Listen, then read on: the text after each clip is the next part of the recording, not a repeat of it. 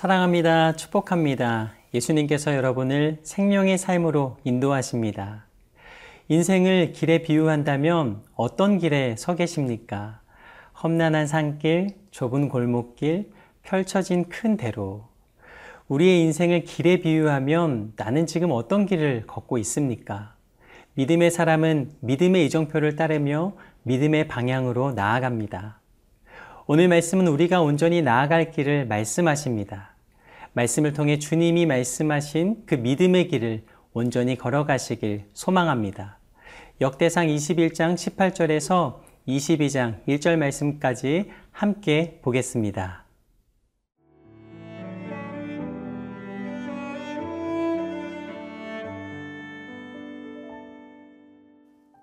역대상 21장 18절에서 22장 1절 말씀입니다.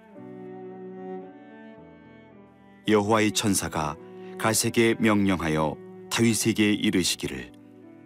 다윗은 올라가서 여부스 사람 오르난의 타작마당에서 여호와를 위하여 제단을 쌓으라 하신지라.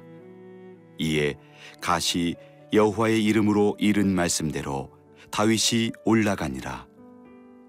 그때 오르난이 밀을 타작하다가 돌이켜 천사를 보고 오르난이 네 명의 아들과 함께 숨었더니 다윗이 오르난에게 나가매 오르난이 내다보다가 다윗을 보고 타작 마당에서 나와 얼굴을 땅에 대고 다윗에게 절하매 다윗이 오르난에게 이르되 이 타작하는 곳을 내게 넘기라.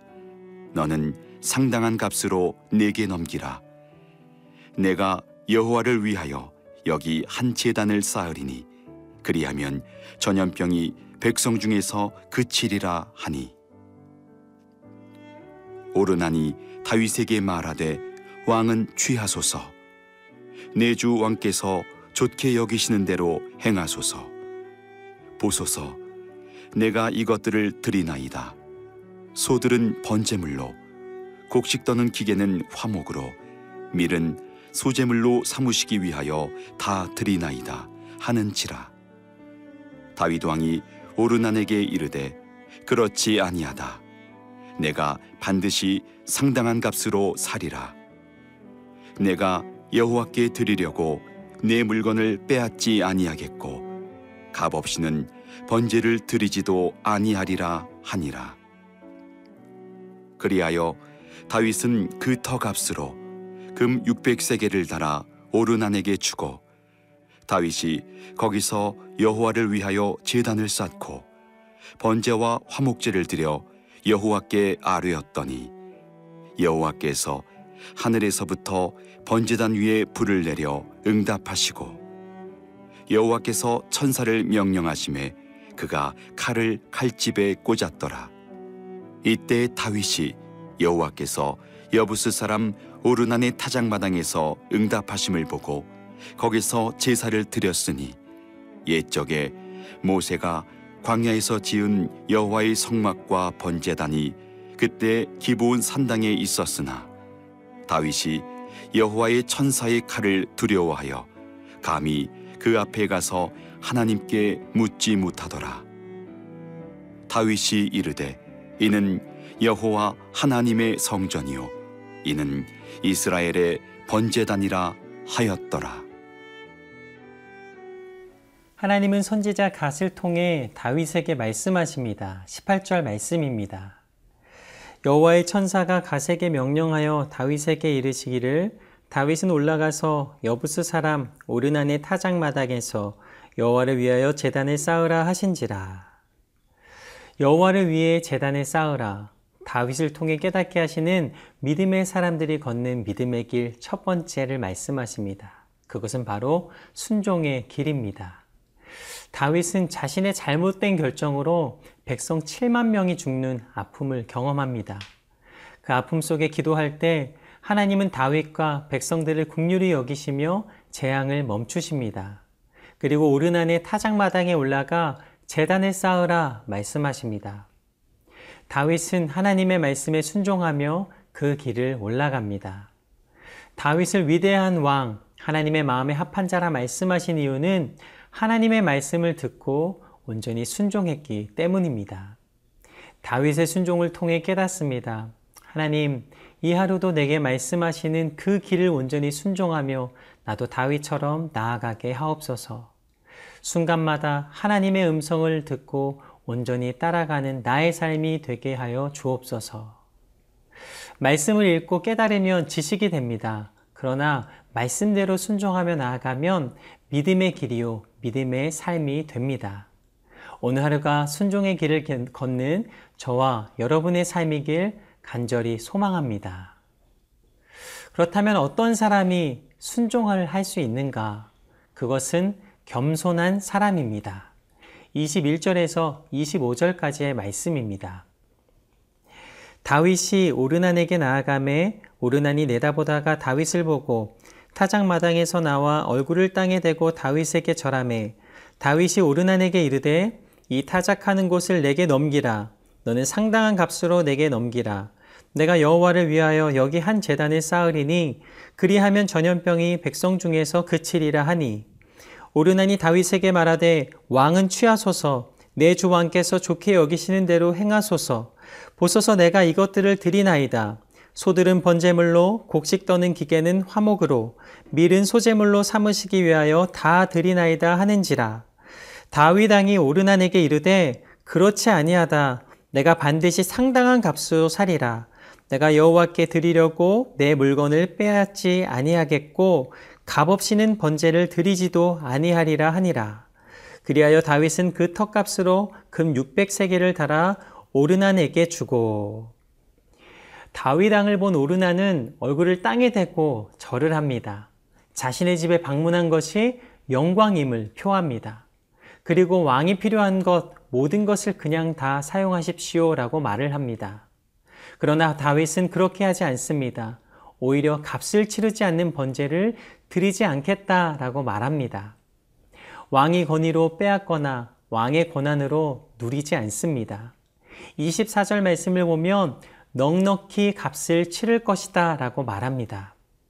다윗은 넉넉히 값을 지불하며 최선을 다하여 예배를 준비합니다. 그는 겸손히 대가를 모두 치릅니다.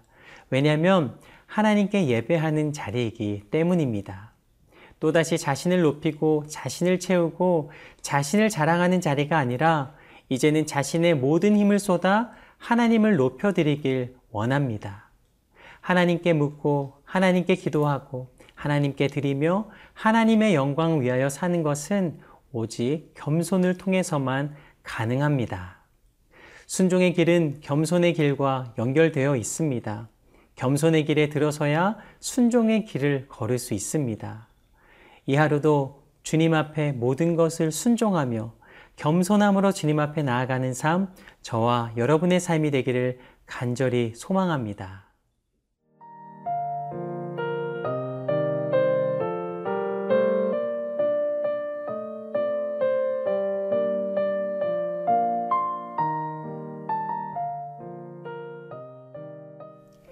이제 하나님은 그 칼을 거두십니다. 27절 말씀입니다. 여호와께서 천사를 명령하심에 그가 칼을 칼집에 꽂았더라. 겸손히 하나님 앞에 순종할 때 하나님은 칼을 칼집에 넣으십니다.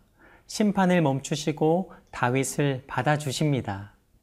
이것이 바로 세 번째 겸손과 순종을 통해 주시는 회복의 길입니다. 이제 다시 다윗은 하나님 앞에 섭니다.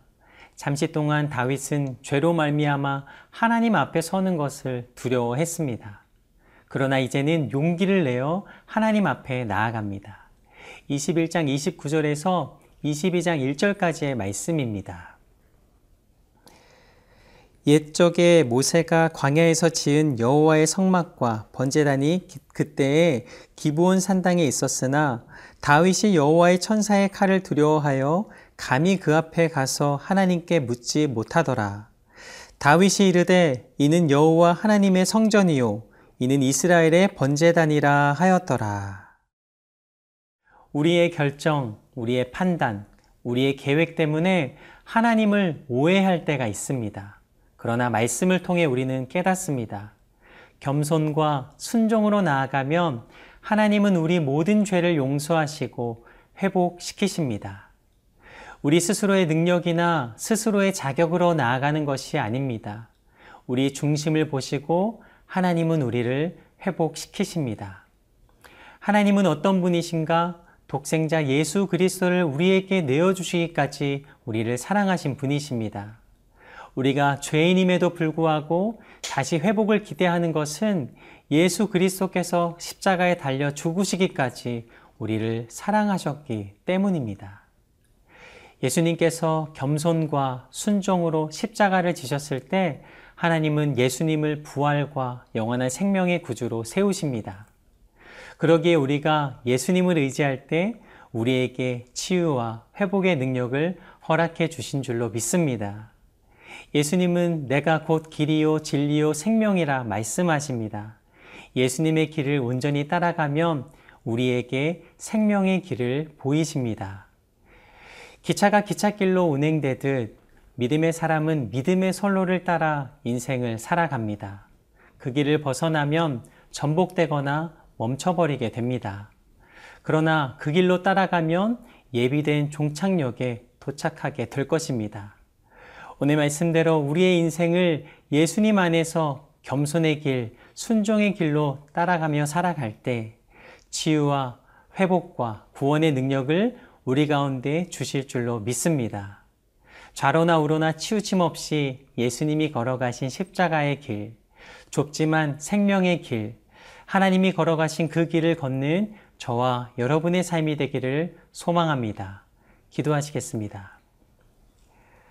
온전히 주님의 길을 따라 살아가는 이 하루 나의 삶이 되게 하여 주시옵소서. 살아계신 성령 하나님, 우리의 삶의 모든 순간순간마다 우리의 삶을 인도하여 주옵소서. 살아계신 예수님 이름으로 감사기도 드립니다. 아멘.